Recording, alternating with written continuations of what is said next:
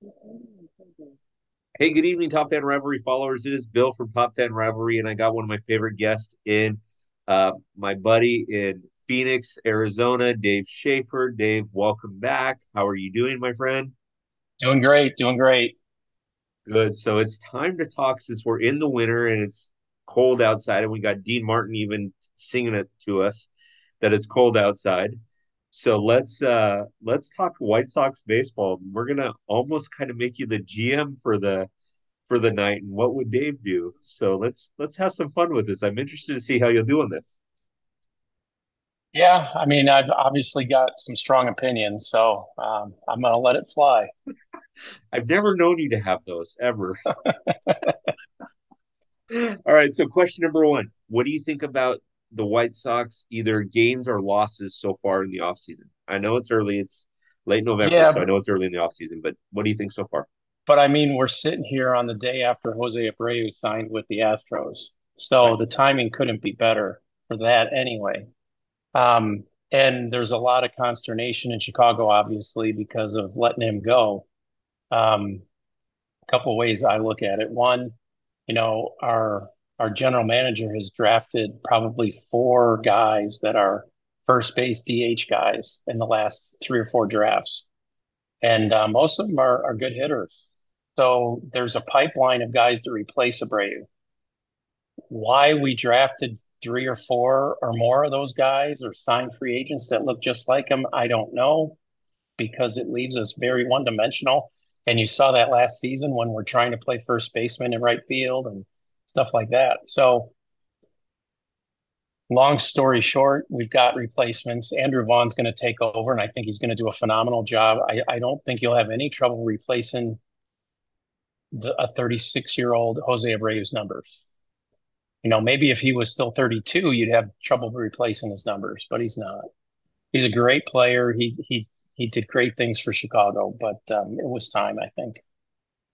I like the way you put that too, a 36 year old first baseman, because uh, that that's usually what you get from your catchers that are going to move to a different position. Their knees can't handle it, or your third basemen's or whatever. So I like your analysis of that, and I agree. Andrew Vaughn's going to be great. That's gonna that's gonna be a, uh, you know, and we're going to talk about holes here in a second, but that's going to be a great start. So okay, Yeah. Dave, your GM for the day. So what holes are you looking to fill? Well, they filled another one, and you know there was another recent signing. The White Sox have had uh, uh, Mike Clevinger come over from the Padres, Right. and um, they know him well from his Cleveland days. Um, I, I personally like it. I always liked him with the with the Indians, Guardians, whatever you want to call them. Um, and I think our pitching coach is money. And I think if anybody can get him right and get some mileage out of him, it's Ethan Katz. So I like it. Um, what other holes are we trying to fill? The same holes we ended the year with. Um, we need an outfielder. You know, we let Adam Engel go. Um, we non-tendered him. Uh, great defensive outfielder that just could not hit at the big league level consistently. Um, we need an outfielder. We need uh, a second baseman. Um, I think what you're going to see is um, some help come in the outfield from AAA. Oscar Colas, I think, is ready um, ready to make his debut this season. So we're looking for big things there from a good young player. And then, um, you know, somewhere they got to find a second baseman. And I don't think there's one in the system. Um, you know, maybe it's time to deal one of these first base slash DH hitters for some help. Um, I don't, I'm not in tune with what kind of second baseman might be available. Um, I know last year I was hot on getting Trevor Story and moving him over. Um, and that obviously didn't happen, but we definitely need a second. I think, you know, bullpen set. Um, you know, there's rumors that they're after a catcher because Grandal can't stay healthy. Um, so there might be some legs to that. There was one crazy rumor that they were going to move Grandal to first, get a catcher, and do something else um, wacky with second base. So I'm hoping that doesn't come true. Um, rumor just going to has it you. Go. I'm sorry. rumor rumor has it Grandal is working out like a beast to try to get, you know, some of his health back. So we'll see.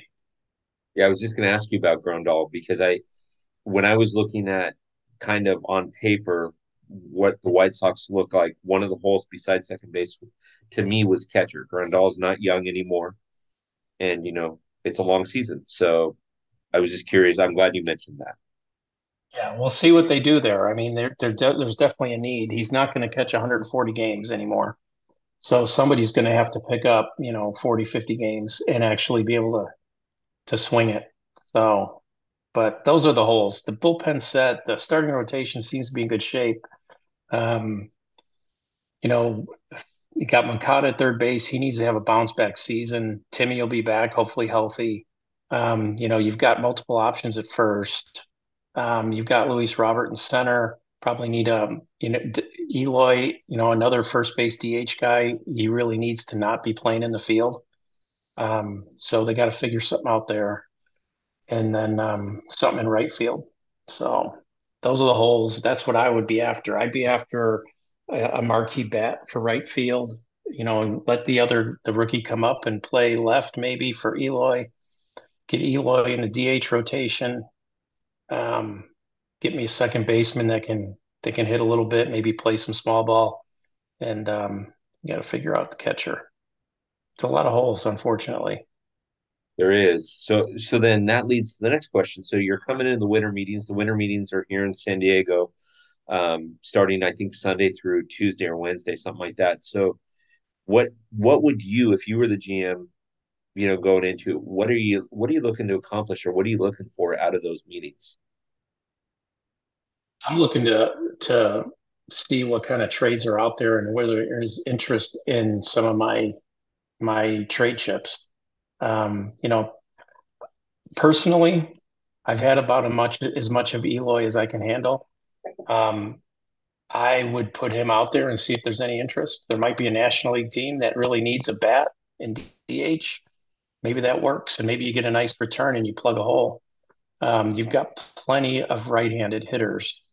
So, I mean, Eloy has not proven to be elite the last couple of years. He can't stay on the field. So, um, if you can, I, I, guess you keep him, but I don't know that there's any guarantee. I would be out there shopping him, shopping guys like Jake Burger. Um, there's probably some interest there. Another really good young right-handed hitter.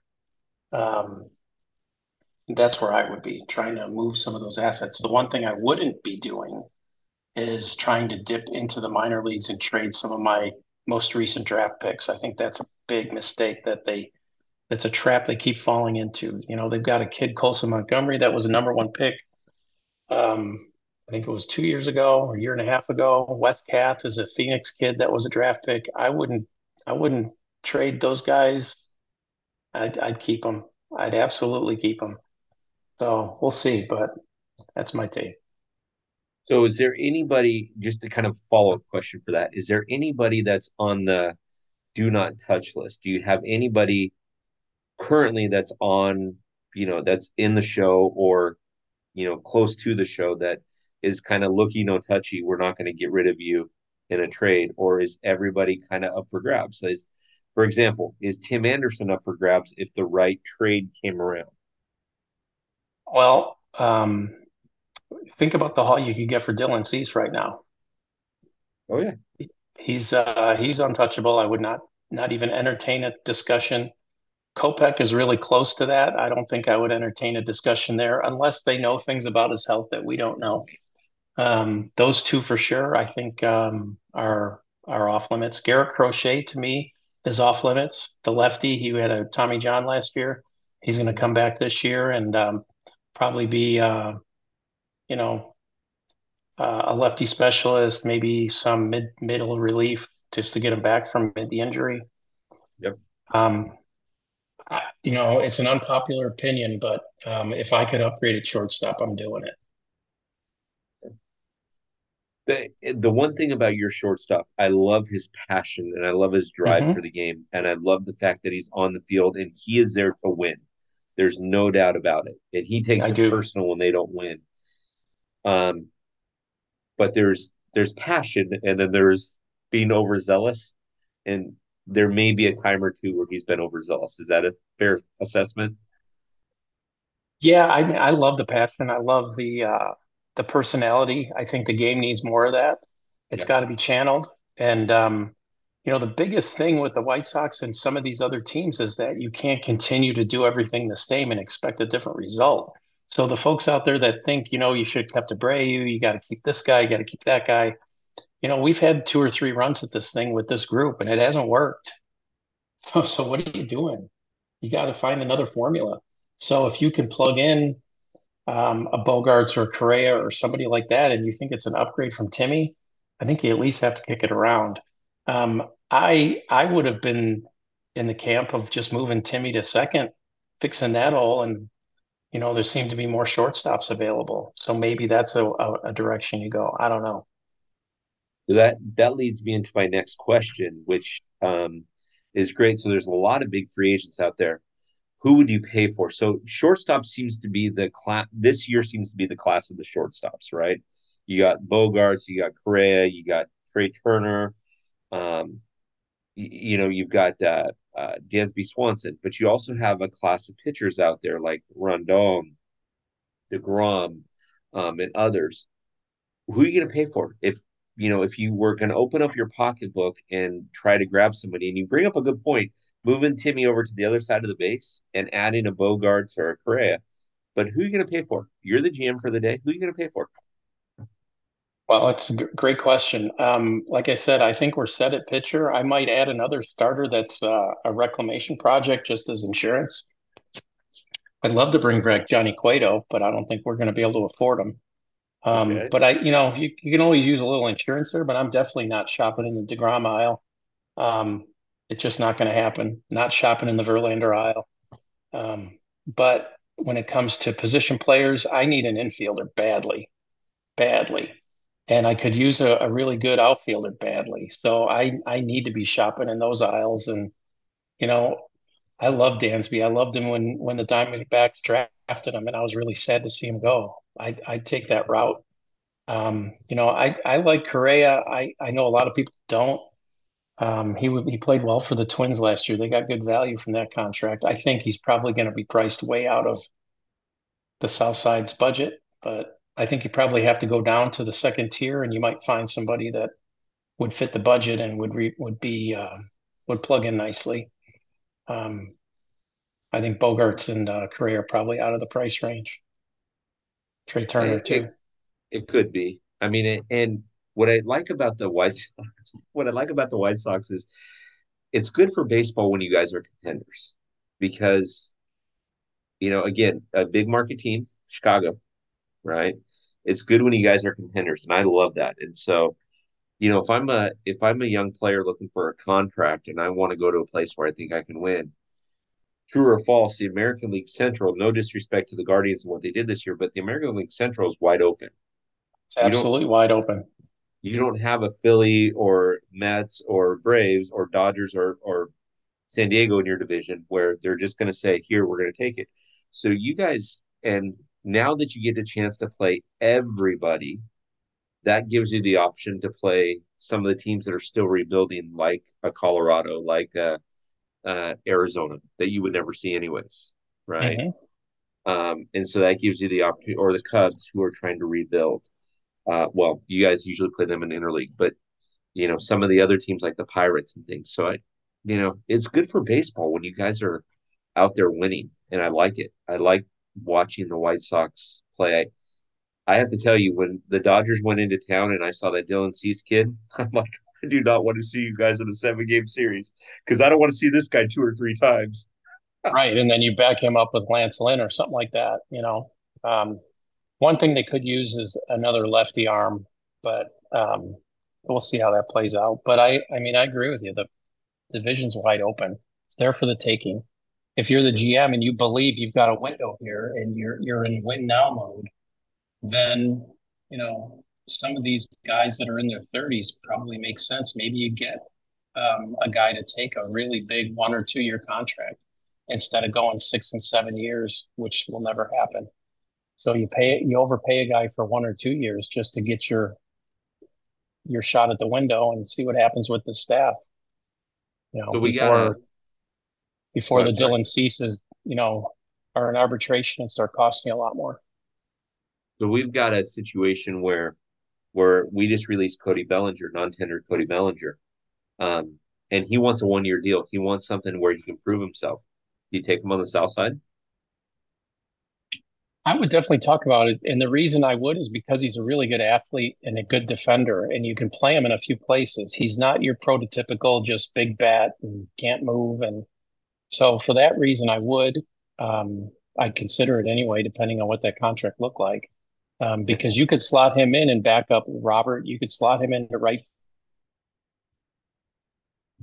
you know, platoon. Um, I'd be good with that. Yeah, no, that's that's amazing. It's amazing. Oh, I like your analysis and what you're the holes that you're trying to fill and and kind of understand. The reason why I wanted to ask you these questions is because not only you're you a fan of the game, but you understand a little bit of the business of baseball too. So, you know, you're trying to, you know, you're trying to fill a hole economically that makes sense. Um, and you're one of those teams right now that if you can put a division win together or a division win in the next, you know, for two or three seasons straight, you're going to see a lot more people that are going to want to come to the South Side. Yeah, right? and then the budget goes up, and you know you can all of a sudden afford a little a little better player here and there, and afford to keep some guys maybe you wouldn't have kept before. So, um, but I, I do think that um, I can't say it enough. You can't keep doing the same thing and expect a different result. And you know, this Tim Anderson, Moncada, Eloy, Abreu core has had a few cracks at this now. And I haven't seen enough to keep them together. So I'm not that upset that Jose's going. I think Jose deserves to play for a team that's going to contend, and the Astros will contend. Um, he deserves that. And, you know, 59 and a half million for three years for a 36 year old first baseman I got to pass.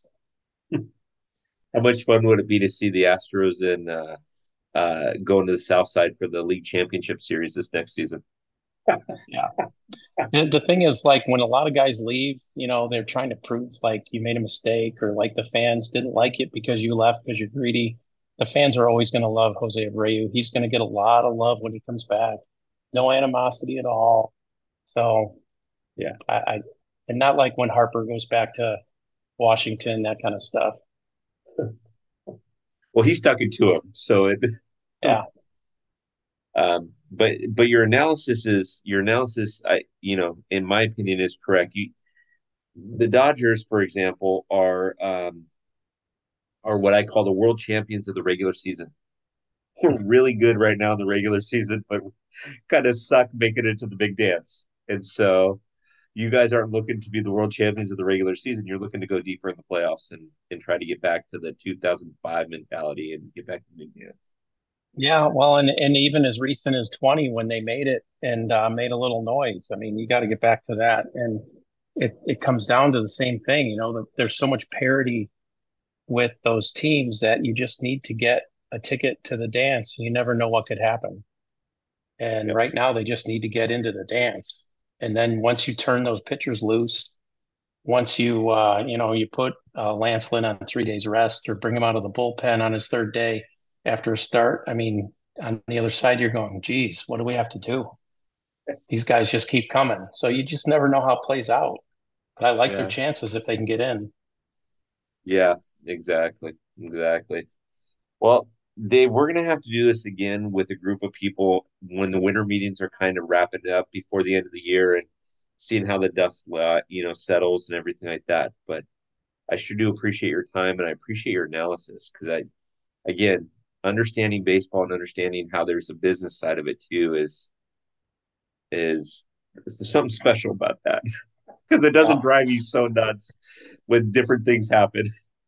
I'll I'll say one other thing too, and I know this is going to be mostly a White Sox audience, but watch out for the Diamondbacks.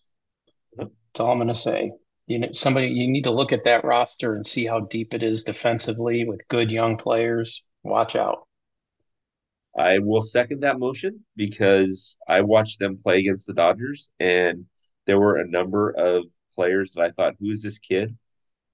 But they're good, right? Mm-hmm. And and they're doing it for a shoestring budget. And, you know, they're going to be one of those teams that they may be one of those teams like the Yankees that just surprised you when they brought up Jeter and Posada and Pettitte and Williams and all those guys kind of at the same time. That nobody had heard of, but then they ran the table for several years. So it's a possibility. It's a very big possibility. I just think they're going to be they're going to be fun to watch. It's still going to be hard to compete in that division. I, that's why I, I, call them the Orioles of the uh, of the NL. But um, they'll be fun to watch. There's no doubt, and some really really good young talent. Yeah, yeah, I agree. Well, Dave, I appreciate you being on with us, and um, we'll do this again before the end of the year, and and talk more as the winter meetings happen. It's it's it's always it's always fun this time of year when people have these mock trades or have these wish lists and don't realize that there's you know they're not paying the salary, so it's it's not up to them.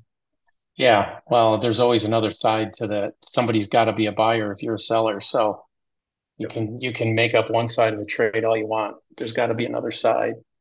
Exactly. The thing Not too right now, the thing too right now is, I mean, um, you know, that you've got the Kings that are doing okay. My Blackhawks are terrible. My Bears are terrible. Um, you know, baseball's over, and I'm like, eh, what am I going to do with my time? I, I, I watch don't have Coyotes. anything to watch. I guess. I guess Coyotes are so, better than the. Uh, they're better than the Ducks, so that's that's a start. A little tough, a little tough right now. Yeah, yeah. So, Top Fan Rivalry followers, Dave's been one of our supporters from the very, very beginning, and and I can't say enough good about him. Um, he's also the dad to Derek, who was on the show last week. So, um, and keep in mind, watch that kid too. You're going to hear a lot about Derek in the near future. So, Dave, again, thanks for the time, and we'll have you on again soon. Sounds good. Thank you.